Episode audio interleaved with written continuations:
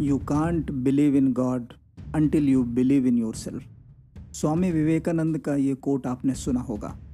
सो so, दोस्तों persona लेकर के आ रहे हैं ऐसे ही लीडर्स की कहानी जिन्होंने अपने ऊपर विश्वास किया जिनके पास एक विज़न था जिनके पास दूरदृष्टि थी और उन्होंने कभी हालातों से समझौता नहीं किया।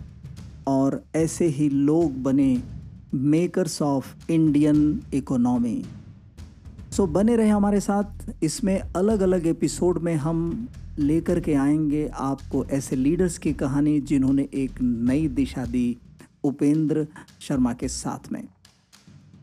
तो सुने, समझें और अमल में लाएँ ताकि आप भी वो बन पाएँ जो आप बनना चाहते हैं। थैंक यू सो मच जय हिंद।